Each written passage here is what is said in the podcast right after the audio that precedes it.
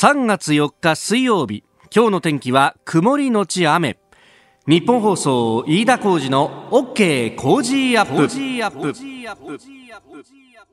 朝6時を過ぎました。おはようございます。日本放送アナウンサーの飯田浩二です。おはようございます。日本放送アナウンサーの前島香音ですそうです。日本放送飯田浩二の OK 工事アップ。いつもですと、新業一華アナウンサー登場なんですが、今週1週間お休みをいただいておりまして、はい、えー、日替わりで女性アナウンサーの方々にお手伝いいただいてるんですが、今朝は前島香のアナウンサーです。よろしくお願いします。よろしくお願いします。えー、まず電車の情報が入ってきております。夜間工事遅れの影響で運転を見合わせていた京成本線ですが、先ほど5時36分全線で運転を再開しております。えー、この影響でダイヤの乱れが生じております。ご利用の方、どうぞご注意ください。ねまだ大学入試だとか、入学試験は、まあ、このコロナの話もある中ですけれども、えー、行われているということもありますんで、えー、ちょっとね、えー、早めに今日出た方がいいと。いう方もいるかもしれません、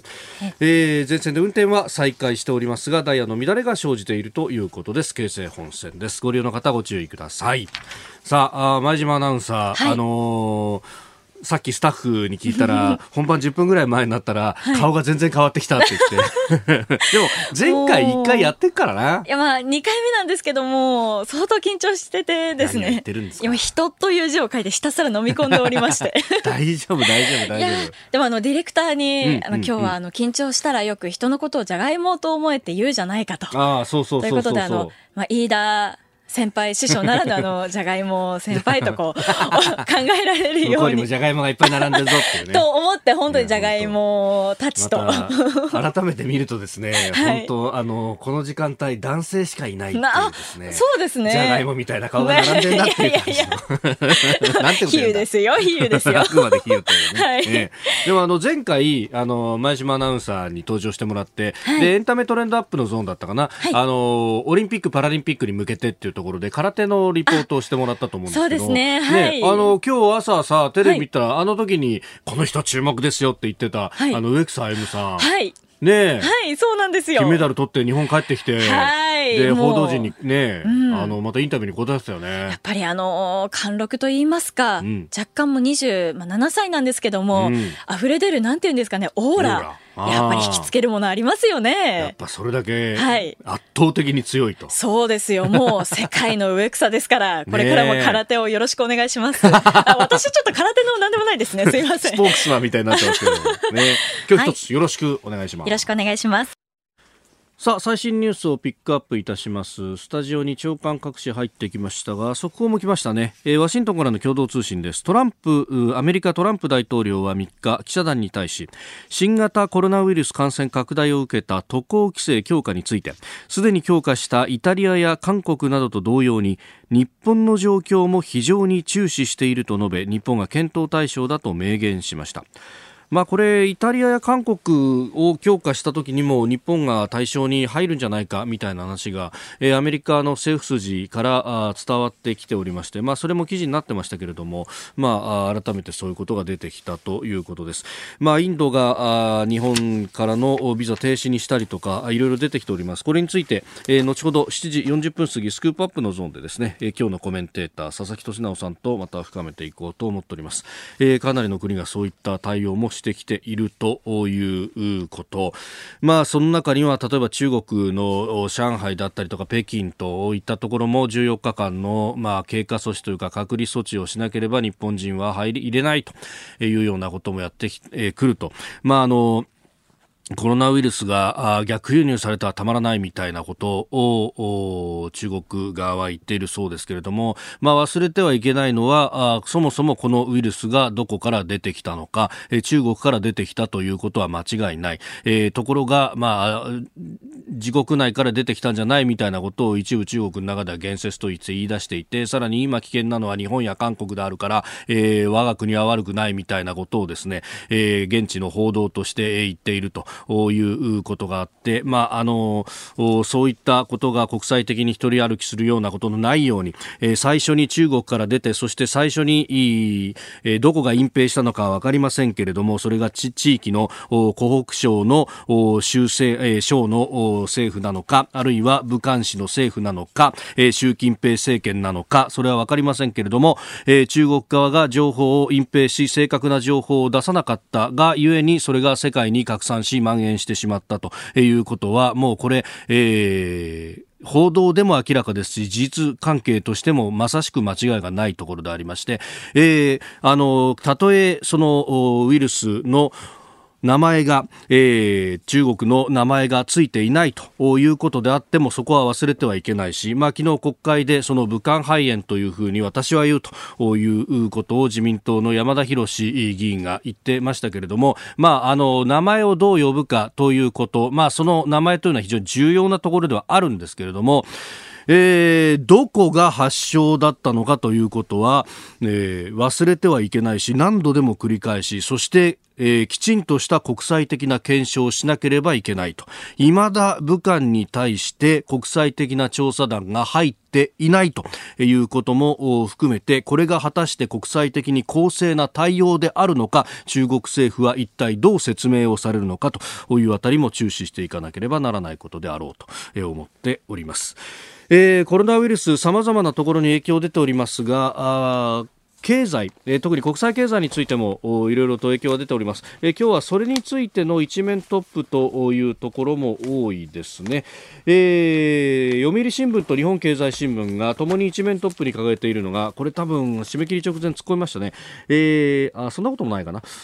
アメリカが0.5%の緊急利下げをしました。あの G7 の財務大臣と中央銀行総裁が緊急の電話会談を行いました。それが昨日の夜9時過ぎというところだったんですがその直後に、えー、緊急の FOMC 連邦準備制度理事会あ、えー、連邦公開市場委員会を、えー、開いて、えー、利下げを決めたということであります、えー、0.25%刻みでっていうのが普通なんですけれども一気に0.5%下げてきたというところろに非常に危機感を感じると、えー、そして、えー、各国に先立って、えー、まずアメリカが下げてきたということです、えー、ただ市場はですね昨日それをすでに織り込んだ形で、えー、1000ドル以上、えー、値を上げていましたんで、えー、これ、えー、憶測で買って事実で売るというような形、えー、現在ダウ平均株価、えー、先ほど6時に日本時間6時に市場が閉まったばかりですが、えー、2万5917ドル41セントで引けております、えー、前の日と比べて785ドル91セント安と、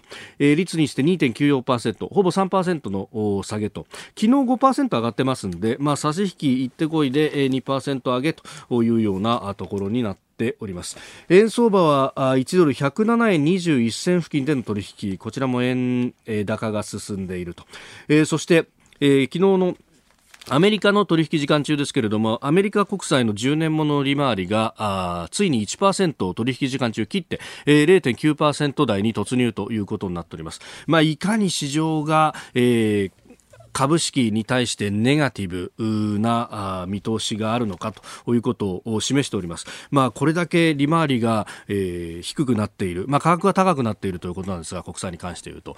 えー、にもかかわらず、国債を求めるという声がかなり強いというのは、えー、アメリカでも財政出動をこれ催促しているというふうに分析するマーケット関係者は非常に多いと。まあ、翻って日本のことを考えても、まあ、これ後ほどまた7時台やりますけれども、えー、財政と金融をパッケージケージで出していかないと金融のみでは、え効果が薄れてきているというようなことが出てきております、えそれから、えもう一つ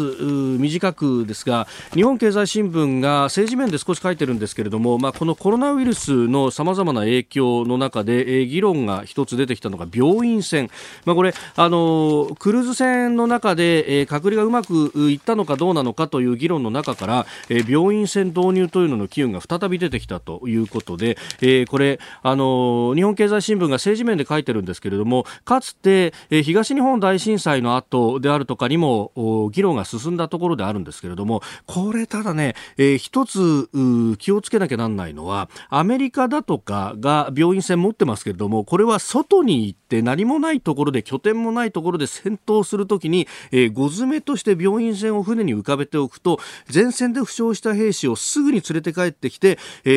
ー、ケアができると。いうこと外政軍というのが、えー、基本的に病院船が必要な軍隊なわけです、えー、日本はご存知の通り憲法もありますんで外へ攻めて出るということはまあできないと、まあ、いうことにもなっている中で、えー、病院船を作ると。船を作ってそこに病院をということで二重に投資が必要ですね、えー、この費用負担をどうするんだということとこれですね、あのまあ、財務省はどんどん予算を切りたい。で、えー厚労省はベッドを増やしたいけれどもそういうこう予算削減の要請を受けて、えー、ベッドの数を減らしてきたそこら辺の矛先ずらしに病院船使われてんじゃねえかというのをこれ、えー、自衛隊の関係者に聞くと危惧しておりました、えー、これでうちに予算つけられても困ると。他にも足らないところはいっぱいあるんだと、まあ、そもそも論で言えば、えーこの病床数が減らしてきたというところが今回のこの医療の供給能力の不安視みたいなところにもつながってきてはいないかと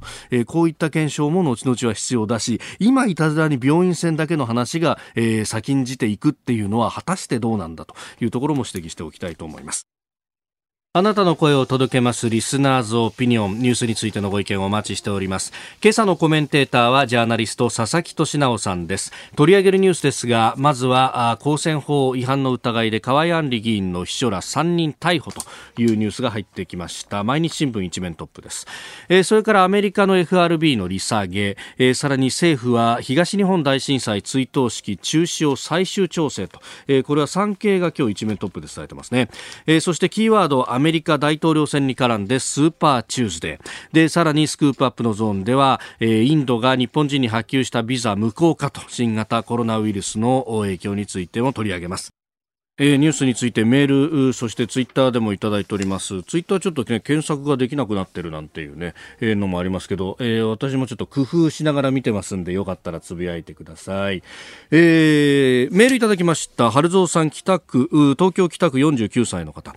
えー、新型コロナウイルスの影響でついにアメリカ FRB まで、えー、動く事態になったことを心配しています。緊急利下げを行ってもダウ平均株価がまた大幅に下がっているようなので、今後の世界経済が停滞しないを願いたいですと、まあ、金融緩和合戦ということになるとこれはあのリーマンショックの後のようなことになります。乗り遅れるとまさにリーマンショックの後と同じで、えー、一方的な円高になってしまうと。ね、えー、あの当時、まあ、1ドル100円を切るという円高で、えー、日本の製造業は本当に苦しんだと。で、え、一方で今サプライチェーンの再構築っていうのが求められていてというのは中国から部品が入ってこないということにもなりますんで、ええーまあ、そこを考えるとですねこれ、あの日本への製造業回帰、まあ、そのためには金融緩和と財政というのをこうやっていかないと経済回っていかないんじゃないかっていうことにもなると思いますね、えー、ニューヨークダウ平均株価、えー、大幅反落です。前の日と比べて785ドル91セント安。2万5917ドル41セントで取引を終えております。さあ、7時台はコメンテーターの方々とニュースを掘り下げてまいります。今朝のコメンテーター、ジャーナリスト、佐々木俊直さんです。おはようございます。おはようございます。よろしくお願いします。えー、佐々木さん、基本的に2週に一遍のご登場ということなんですが、そうすると、あの、コロナウイルスにまつわる影響っていうのが、だいぶなんか景色変わっちゃった感じしますね。なんかね、この2、3週間で全く見えてる世界が変わってしまって、えー、なんかどんどん飲み込まれてる感じがすごいですよね。いや本当ですよね。あのー、やっぱ、こう、トイレットペーパーとかに殺到するこう写真とかって歴史の教科書でオイルショックの時見たことがあるんですがいやツイッター見てるとね、えー、あの時におばあちゃんが買ったトイレットペーパーがまだ床下にありますとか 書いてる人がなるほどもう40年ぐらい前の 40年使い続けてるんだってっていうか、それどれだけ買ったんだって話ですよね。今回も山ほど買ってる人いそうですよね。いや、本当ですよね。いや、確かに、そういうことすると、後々、こう、まあ、定価で買うことになるから、損するぞって話もね。うん、孫の代まで使い続ける。孫の代まで。なるほど。えー、今日も一つよろしくお願いします。よろしくお願いいたします。さあ、次第はコメンテーターの方々とニュースを掘り下げます。では、最初のニュース、こちらです。公職選挙法違反の疑い、河井案里議員の秘書ら3人を逮捕。自民党の河井案里参議院議員の陣営が去年7月の参院選で車上運動員に違法な報酬を支払ったとされる事件で広島地検は昨日公職選挙法違反の疑いで河井案里議員の秘書ら3人を逮捕しました。広島地検は河井案里議員と夫の克行議員が事件に関与していたかどうかも調べております。えー、河井案里議員の秘書と陣営当時の幹部さらに河井克行議員の政策秘書も逮捕されたということでなんか巨悪な話っていうイメージなんだけど全然そんなことなくて、これねまあ違法は違法で過去に同じ案件で、はい、あの立件されたケースはいっぱいあるんですけれど、ウグイス城ですね、はい、いわゆるウグイス城ですよね、車上車に乗って、何々こうお願いしますっていう人、はい、あれに対して、報酬の上限1日1万5000円って決まってるんだけど、3万円払っていたっていうね、はい、で1万5000円、結構いい給料じゃないかと思うんだけど、ええ12時間あるんですよね、選挙運動の時間って、朝8時から夜8時まで。そうですよね、これも公職選挙法で決まってて、うん、そその拡声器を使って声出しができるのが朝8時から夜8時までそうなんですよね、でもしフルにその上市場が働くとすると、12時間で1万5000円だから、時給1250円。お確かにそうなりますね。東京の最低賃金は時給1000円ちょっと。そうですね、えー、これ事件があったのは広島なので広島もうちょっと安くて800円台、はい、おってことを考えるとね1250円はそんなにすごい給料なのかっていうとそうですね。今最低賃金。に近いぐらいであるっていうね。そうですよね、うん、最低賃金であのアルバイトパートを雇えるね、お店ってないですもんね。今の東京は街歩いてるとね、ファーストフード店とかの店先によく時給出てますけど、大体1300円とか1200円とか、そんなもんぐらいになってますからね。はい、そんなに高い給料じゃないです。だからこれ1万個、しかもね、大体ウグイス城ってほら、あのー、本職の人が多いんですよね。司会業とか、はい、フリーのアナウンサーとか、ね、はい、地方でも。で、そうすると、個人に直接頼むケースってあんまりなくて、うん、案外、あの、イベント屋さんとか、経由して頼んでるんで、そうすると1万5000 7000円で発注したとしても多分手取りはもっと少なくて、1万円とかね、あるいはもっと安くなったりする、そんな金額じゃ誰もやってくれないので、そうですよね。おそらくは3万円ぐらいは払ってんですよ。ただ3万円も払うともちろんこれは公職選挙法違反で立件されるので、え、例えばえー、別の仕事を発注して、うんうん、事前なり事後なりと。選挙期間以外にね、はい、例えばあのパーティーの主催とか、でそこでお金を受けに払っておいて上乗せ分をそっちに吸収するってやり方を多分してるケースが非常に現実には多いと。でじゃあこの今回なんでこのことになっちゃうかというとまあそういう業界事情知らなすぎたんじゃないかなっていうね、はい、もちろん申し開きできない事件で、えー、これ立件されてもし有罪判決になれば、うん、えー、連座制でですね、はい。えー、ご夫婦も下手するとそうですね、ね、議員の資格を失う可能性はあるんですけれど、はい、一方でそういう背景事情があるってことも一応知っといた方がいいかなっていう。いや確かにそのやっぱアナウンサーを抱えるこう事務所というか、そういうところの人なんかに聞くと、いやこれ、やっぱり厳しいし、で、そもそも1万5千円で請け負って、じゃあ、うん、あの事務所が抜いてね、えー、じゃあ1万で、じゃあやるとかなると、時給1000円割っちゃうでしょと。ねだからもう、あの、ここは事務所もなくしかなくって、うん、もう勘弁してくれよって話なんだけど、まあ、付き合いもあるからって、まさにその、付き合いの部分で、そういうことですよね。まあ、あの、だからこれ、厳密に調べると、うん、他のじゃあ議員さんたちはどうしてたのって話に当然なってい1万5000円だけでやってんのか君たちは。ねだからもうちょっとでも今ほら雇用回復してる折ですから、はい、もう少し公職選挙を改正してですねもう上限を緩めた方がいいんじゃないかなっていうのは根本的には思いますよね。まあ、報酬ってことになると、最低賃金とか、そういうところの連動とか、そうですよね、まあ、専門職だって考えれば、もうちょっと高くてもいいんじゃないかなと思いますけどね。これ、普通の人があると、喉すぐ潰すらしいですね。ああ、だって12時間喋り続けるんですもんね。そうなんですよね。喋れること決まってて、名前の連呼しか基本はできないっていうね。えー、えー、まずは、あ河井案里議員の、まあ、事件についてでした。おはようニュースネットワーク。取り上げるニュースはこちらです。アメリカ FRB 政策金利を0.5%引き下げることを決定。アメリカの連邦準備制度理事会 FRB は3日臨時の会合を開き緊急で政策金利を0.5%引き下げることを決めました。新型コロナウイルスの感染拡大による金融市場の動揺を抑えることが目的です。えー、これを受けてダウ平均株価一時は上がったんですけれども取引時間中は下げ幅を拡大し、えー、終値は前の日と比べて785ドル91セント安い。2万5917ドル41セントで取引を終えました、まあ、昨日ドーンと上げていたんでえー、これで下げたそうですね。通常0.25%なのが今回0.5で異例の引き下げっていうね、はい、しかもリーマンショック以来っていう、はい、思い出すと去年の、ね、消費増税に関して安倍首相は、リーマン級がなければ予定通りって言ってて、これはリーマン級じゃないのか確かにそうですね、ねえ。ー、日本国内もひどい状況でですね、はい、百貨店の2月の販売が前年比大体おおむね2桁減旅行代理店もそのぐらいになってるらしいですね、はい、あとね意外にまだボディーブルーに来てるだけで表立ってないんですけどあの、はい、中国の工業生産がものすごいダウンしてるじゃないですか、えー、あのおかげであの大気汚染がなくなったみたいなね、そうですよね、話も出てるぐらいで、ね、それがね、日本にどう影響してるかっていうと、部品とか、中間材が全然来なくなってるっていう話があって、はい、多分輸出に今後影響が出てくるんじゃないのかなっていうね、可能性が高いんですよね。はい、ってことを考えると、えーえもはや何の展望もない状況になってきてる。あの、震災とね、311と同一視してる人も結構多いんですけど、はいね、あの時も確かにその、放射線汚染のね、はい、危険性があったので、その不安はずっとあったんだけど、一方で、その全体の震災そのものに関しては、はい、まあ、復興予算どーんと放り込んだので、復興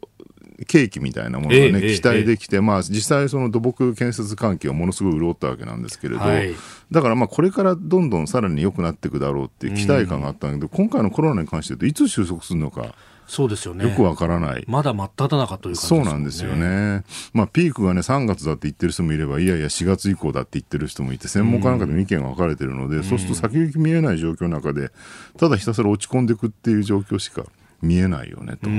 で、ここで政府がどうするのかっていうね。はい。えー、一応、週明けに緊急財政案をまとめて発表しますみたいなことを言ってるんですけど、ここで一番良くないのはね、はい、小出しにすることだと思うんですよ、ね、えー、消費はやっぱマインドなので、はい、マインドを付与するためには一気にドカーンといかないとダメですよ。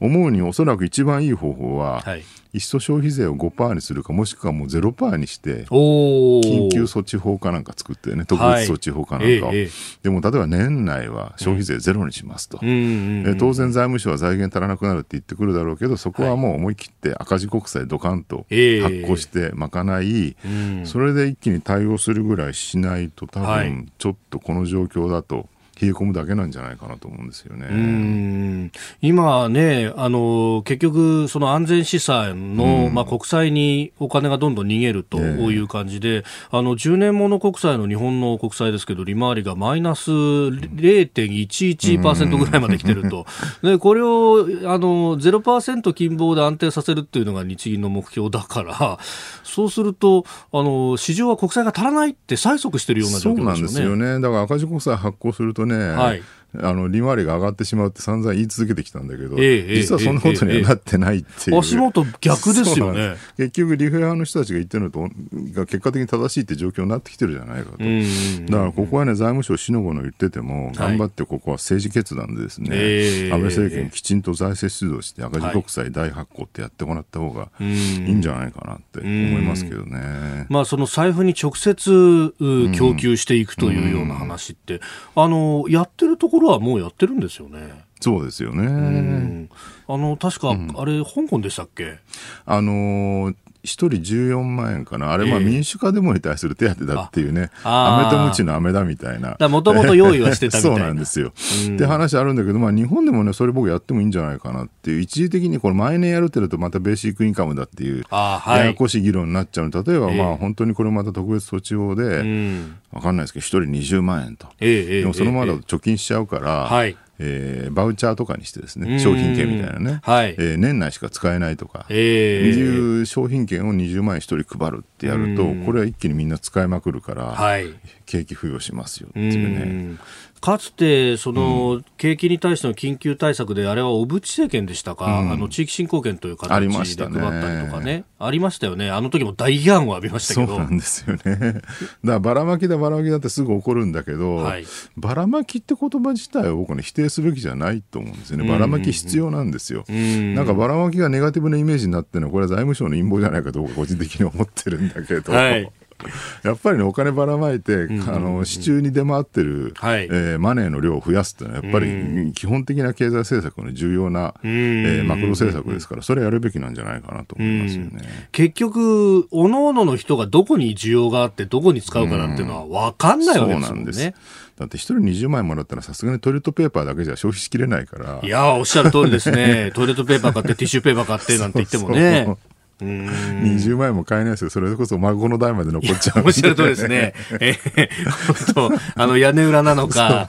床下なのか、改造することになりますもんね。他のものも買っていただいて、これで旅行にも行っていただいてですね、お金をバンバン使いまくるってことをすれば、多分景気は付与するんじゃないかそうですよね、あの結局、ばらまきが批判されたから、その後って家電のエコポイントであったりとか、そういうこうピンポイントでこれ使えますみたいな付与の仕方をしましたけど、需要の先食いが起こっただけで終わった。あの買い替え需要みたいなのがね、はい、期待できる時期もあるんだけど、今、とりあえずそれはないんですよね。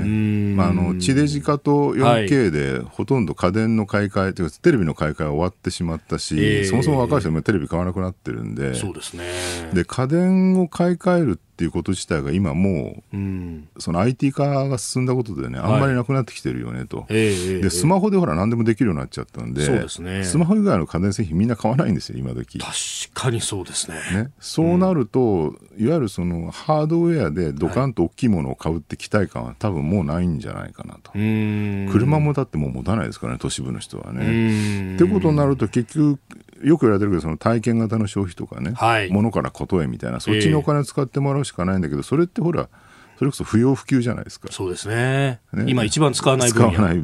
で。そこを使わせるためには無理やりヘリコプターマネーみたいな感じでね、えー、ヘリマネをばらまいて使ってもらうってやり方しないと無理なんじゃないかなと。だから例えば目の前に今20万円あってね、はい、まあ、夏までに使わなきゃいけないと。でも家の中には全てもう家電製品揃ってるから使いようがない。じゃあどうするんだ？でも使わないと紙切れになると思ったら、まあじゃあホテルに行って高い飯でも食うかとかね、はい、そういう話になるわけですよね。えー、そこじゃないかなと思うんですよね。えー、では続いてのニュースですけれども用意したのは政府が東日本大震災追悼式の中止を最終調整と。これあの今日産経新聞東京版一面はトップで伝えております。他の新聞も、えー、一面だとかあ開いたところでと、えー、伝えてますけれども、えー、国立劇場で予定されている政府主催の東日本大震災追悼式中止の方向で最終調整ということです。残念極まりないけど、まあ、この状況だとしょうがない。もう一個出てきたのはねその緊急事態宣言はい、政府が出せるようにするのかどうかっていうところで、えー、実は憲法改正と絡んできてるんですよね、はい、緊急事態条項を入れるのかどうかっていうね、うもう早速自民党あたりは、はい、えー、もぞもぞと動き始めてきていて、えー、えー、伊吹文明さんかな、元衆院議長の。はいえー、会見の一つの実験台になるかもしれないみたいなことをね、1月の終わりに言ってたりとかして、はい、これね、難しい問題なんですよね。今の状況を見てると、ある程度緊急事態宣言取れるようにした方がいいんじゃないのかなと。ただ、じゃあその根拠は何なのかっていうね、緊急事態を出すっていう時にね、えー、これね難しいんですよ。例えば、ほら、この前、学校一斉休業しましょう、はい、要請しましょうって安倍,、安倍首相が言いましたよね。あれに対して結構メディアからの批判で根拠がない。えー、専門家が言ってないっていうね、はい、でも専門家が言ってることをそのまま緊急事態宣言するんであれば、うんうんうん、政治判断の意味がないんじゃないかと、政治判断っていうのは、はい、えー、専門家が言ったことを踏まえて政治家が判断することを政治判断というわけですよ。で官僚が決めたレールに乗っかったりとか専門家会議の意見にのっとってやるんであればそれは行政の範囲内であって、はい、政治家である必要はないよねと、はい、ただ日本の場合ね政治家が独自に判断するとすぐ強権だとかね、えー、いう批判が出てくるんだけど、えーえー、そこをやるのがね僕実は政治家なんじゃないかなっていうふうにも思ってるんですよね。でもちろんねそこで暴走しすぎてもそれは困るわけで、はい、暴走しないように枠をはめつつでも政治判断として、うん、えー、官僚の枠組みとか専門家の枠組みを超えたところで総合的なね対極的な判断をするっていう余地は残しておいた方がいいんじゃないかなと、それがね、まずまず政治じゃないかなと思うんですよね。だからそういう意味で言うとね、そのまあ緊急事態要項ね、憲法改正も踏み込むかどうかは別にしても、この緊急事態宣言ができるような法整備は、やっぱりある程度僕は必要なんじゃないかなと、それやらない方やった方が、はい、えー、暴走を防ぐっていうね、その枠組みを決めておくって意味は多分あると思うんですよね。まあ、今、なし崩し的になる、これが一番よくないと、ね、そうなんですよ、結局だから、要請しただけでね、うん、えー、なし崩しななし崩しになっちゃってるわけですから。続いて、教えてニュースキーワードです。スーパーチューズデー。11月のアメリカ大統領選挙に向けた民主党の候補者指名争いは3日14の州で予備選挙などを行う大きな山場スーパーチューズデーを迎えましたまもなく開票が始まる予定で序盤戦で最有力候補となったサンダース上院議員とバイデン前副大統領の巻き返しが焦点となっておりますえー、そしてもう一つがブルームバーグ前ニューヨーク市長がスーパーチューズデーから殴り込みというところですけれどもね。まあ、トランプになるのか、はい、それとも民主党の誰かになるのか、年齢が全員むちゃくちゃ高いっていうね、トランプが73歳で、はい、今のところ最有力と言われてる、えー、ジョー・バイデン、はい、77歳、えー、バーニー・サンダース78歳、トランプは若さをアピールみたいなね。そうですね。そういうことになりますね。アメリカの大統領ってなんかほら若いイメージ昔からじゃないですか。ね、ジョン・ F・ ケネディ40代、はい、オバマも40代、えー、クリントンも40代でしたよね。はい、で、あの、ブッシュ息子も、は、な割に年配のイメージがあったんだけど、今調べてみたらそんなことなくて54歳だったんですよね。はい、あ、就任時54歳。うん。なるほど。それがトランプで一気に70代になってすごい老齢かと思ったら次の選挙はもはや全員老人っていうね。はい。どうなのかと。で、多分ね、一番注目、個人的にはね、あの、ブティジェッジ。ああ、はい。ええ、候補、すごい注目したんですけど、あの、前日本アナウンサーが呼びにくいっていう。そうですね。ブティジェッジってのは呼びにくい。言いづらいですね。ね言いにくいよね、あれね。あの、あまり呼びなくないですね。また出てきたブティジェッジ。撤退して、撤収してよかったみたいな。ほっとしたかもしれませんね。であの LGBT 同性愛者を公言していて、はい、しかも、ええ、あの元マッキンゼなのかな。あそうです、ね、データとか IT にむちゃくちゃ強いっていうんで、はい、結構注目株だったんです。けど、まあ、ちょっと、えー、敗退してしまったんですが、はい、ジョー・バイデンの支援に回ってるっていうんで、ひょっとしたらバイデンがもし大統領になった暁には、副大統領かなんかになって。あなるほど。次の次ぐらいを狙うみたいなね、バイデン2戦後のえー、後にっていうイメージなのかもしれないですよね。ただね、今一番注目されてるのはやっぱりサンダースで、はい、なぜかっていうと、まあ、社会主義者だからっていうね、えーえー、アメリカで過去に社会主義者、はい、公然と極左、極左って言うとちょっと怒られるかもしれないけど、左派の人がですね、うん、大統領候補になるっていうのはあんまりないですよね。社会的になんか タブーみたいな。そうなの。社会民主主義者はもちろんたくさんいますよ、リベラルとか、そうではない、いわゆる社会主義者っていうのは、あんまりいないので、これはね、かなり注目されてるかなと。えー、しかも、あの、や、やろうとしてる政策がですね、はい、えー、法人税率引き上げとか、国民皆保険とかね、はい、えー、それから歳出、財政出動ガンガンやりましょうとか、えー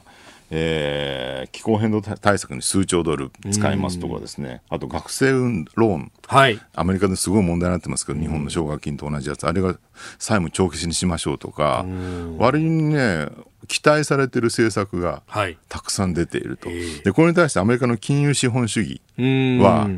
そんなものがね、大統領になったらアメリカの経済は終わるって言って、ものすごい猛反発してるって。とんでもないと。とんでもない。でもまあ政策だけ並べてみると、これは当然求められるべき政策でしょっていうんで、アメリカの若い人たちがむちゃくちゃ支持してる。っていうね。で面白いのはアメリカのその20代は、今や左傾化してると言われて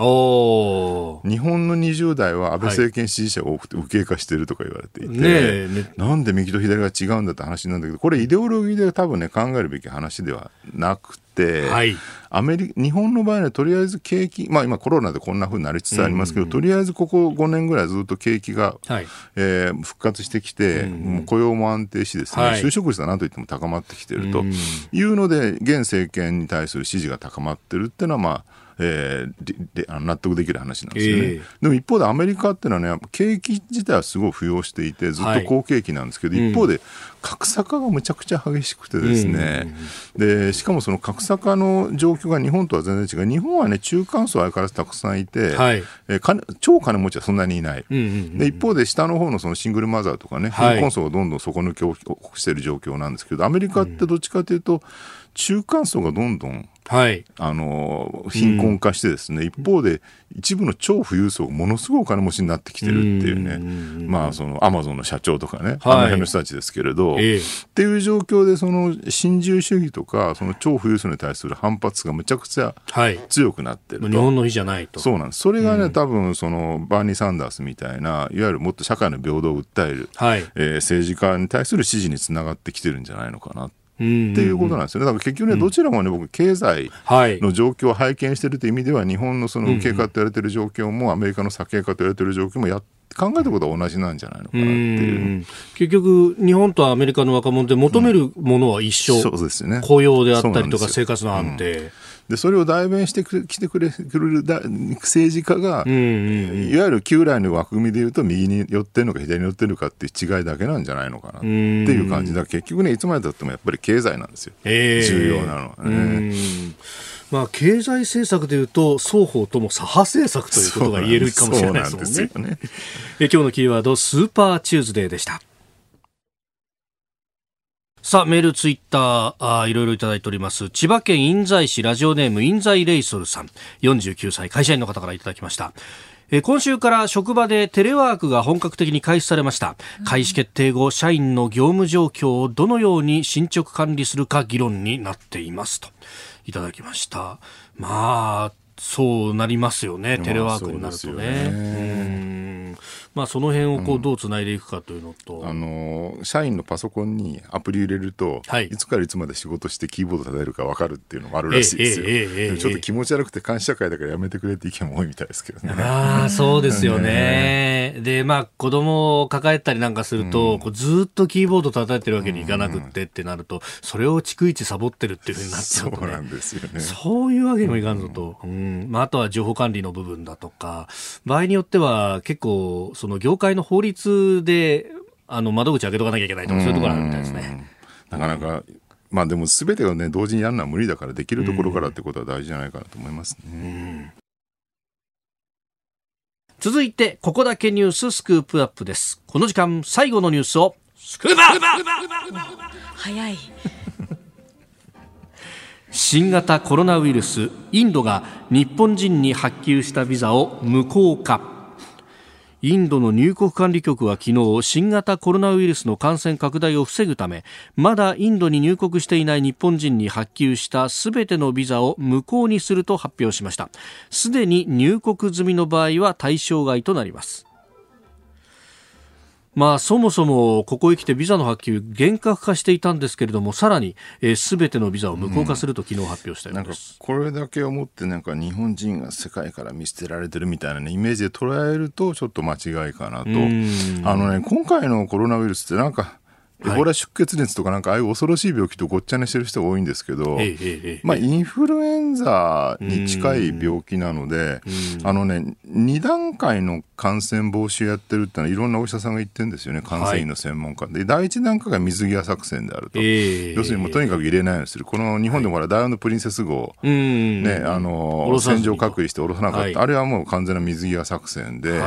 でもまあ水際作戦って言っても結局コロナウイルスのこの新型コロナウイルスの特徴徴っていうのは、え感染してから潜伏期間が非常に長いと、はい、1週間とか、ね、下手すると2週間とかあったりするわけで。はい、でその間、軽症、もしくは全く無症状の人たちがいる、はい、そうするとその人たちが、ね、どんどんどん感染広げてしまうので、完全な水際作戦はやっぱり無理だよねと。いうことなんですよね。そうすると第2段階として、はい。えー、一旦感染が広まって市中感染って言われる街の中で誰どっから感染したのか分かんないけど突然感染者が現れるの市中感染っていうんですが、はい、そうなったら、えー、医療崩壊を防ぐために、うん、軽症者の人は家で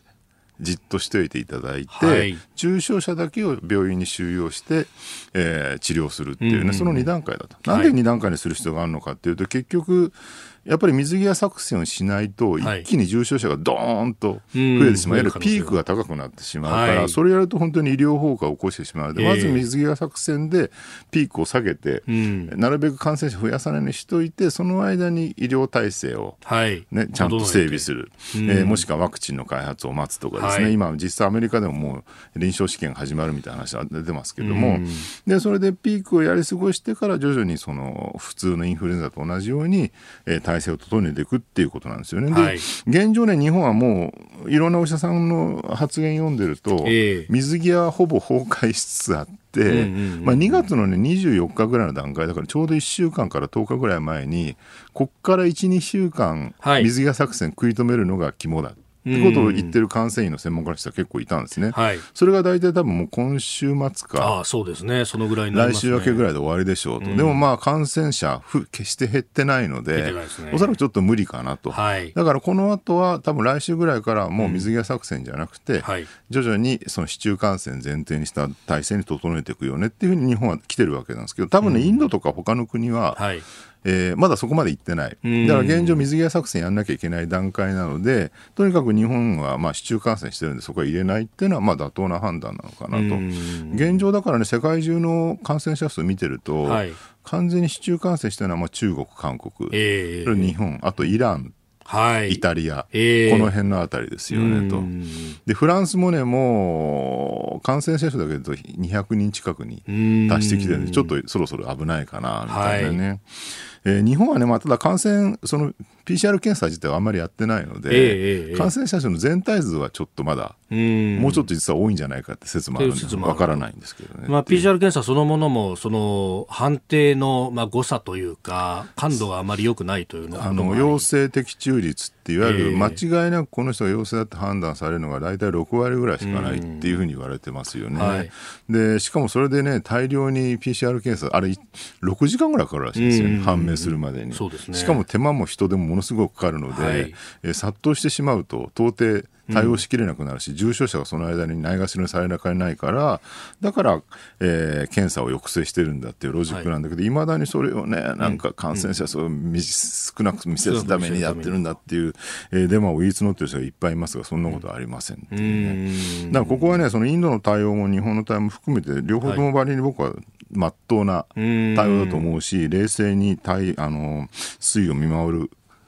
ことしか我々にはできないんじゃないかなと、あとはちゃんと相変わらず手洗いきちんとしましょうよと、はいえ。ー、いうことだと思います。まあ、そして、まあ、言われてますけれども、うん、人混みにそうですね、できる限り避けるとか、うん、まあ、そうすると、ね、時差通勤とか先ほどのテレワークとかそういう方でなんとかすると。もうなんかね何でもかんでもね、はい、政権批判とかにつなげたい人が多すぎて本当にちょっとうんざりしてて、うんうん、それこそ学校の休業だってね休業要請だって、はい、いや子供の感染者少ないっていうかほとんどいないのどういうことだって言うん。だけど、感染してるけど無症状の子供が多いので、はい、子供を経由して感染する可能性があるから、うん。えー、子供を一箇所に集めるのやめましょうっていう、はい、そういう話なわけですよね。そこは全然ね、理にかなってると思うんだけど、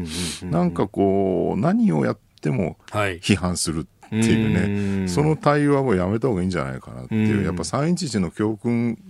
をもとに考えると、やっぱりきちんと正しく怖がるというですね、はい、えー、えー、冷静にその感染医の専門家、えー、の先生たちが言ってることを横断的に見聞きしてですね、うん、彼らが言ってることを信じるっていうのは僕は結構大事なんじゃないかなと思いますよ。あのツイッターとかフェイスブックとかねあるいはブログとかノートとかいろんな感染の専門家の人たちが発信するようになってて、えーえーはい、それを横断的に読んでると大体みんな言ってることが同じなんですよね、はい、飛び抜けて変なこと言ってる人もたまにいますけど、えー、そういうふうに考えれば、はい、まあ、その人たちの言ってることを信じても全然大丈夫なんじゃないかなと思うんですよね。平均的なところを取るとその専門家たちが一番危惧するのは先ほどもおっしゃっていた医療崩壊これをいかに防ぐかと。だあの検査だって言って、無症状の人とかちょっと症状がある軽症者まで含めて病院に殺到するようなことがあると本当に必要な重症者に医療みんな言ってますよね、うん、なのに野党はなぜか国会でね、全員検査しろとか叫んでて、はい、もうちょっとね、専門家の意見聞きましょうよと思いますよ。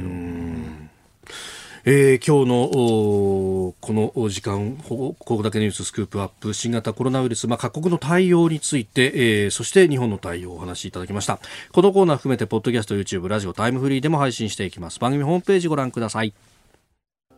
あなたの声を届けますリスナーズオピニオンニュースについて様々いただいております、えー、ラジオネームルトサベアーさんからいただきました。あのこの方あ保育園で働く保育士ですと。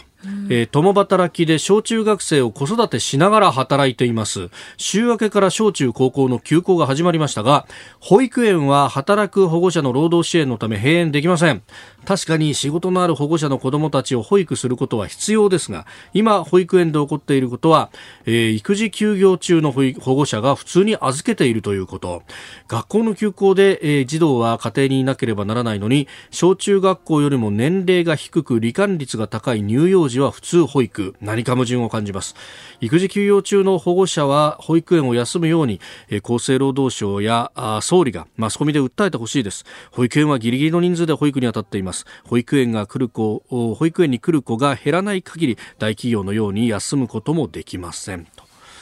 難しい問題ですよまあ、何か対応するとどうしてもいろんなところにきしみが出てくるのはしょうがないんで、えー、そのきしみをどのぐらい社会として吸収していくかっていう、ね、まああの保育園にね子供を預けるといろんなケースがありますが、確かにご指摘のように育児休業中で保護者家にいるっていうことになると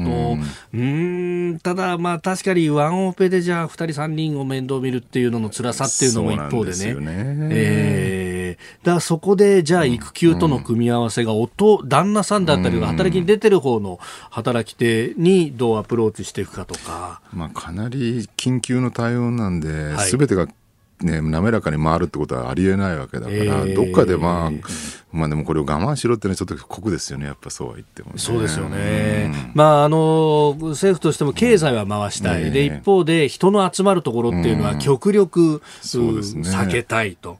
いう、まあ、ある意味、二頭どう追うかみたいな話になった、震災の時みたいな食べて応援とかなかなか言えないところがね、はい今回厳しいですよね、やっぱりね。まあ、あの、少人数の会合とかであればっていうようなね、うん、えー、こともありますが、それからこちらは、えー、デジタルパーマさんは東京豊島区63歳の方。私立の小学校に通っている孫は先週から春休みです。両親共稼ぎなんで私が勤め先を休んで孫を預かり面倒を見ています。一緒にいいミシンで家族のマスクを手作りしてます。いい家庭科学習の一環となるんでミシンの使い方よく教えたいと思います。素晴らしい。素晴らしい。うんまあ、両親と働きでっていうことになると、こういった対処の仕方であるとか、えー、時短時差、その辺の使い方になります、いよいよね、その家族に限らずコミュニティの大事さみたいなのがね、こういう時になると浮かび上がってくるなって感じはしますよね。えー、今日もたくさんのメールツイッターいただきました。どうもありがとうございました。ありがとうございました。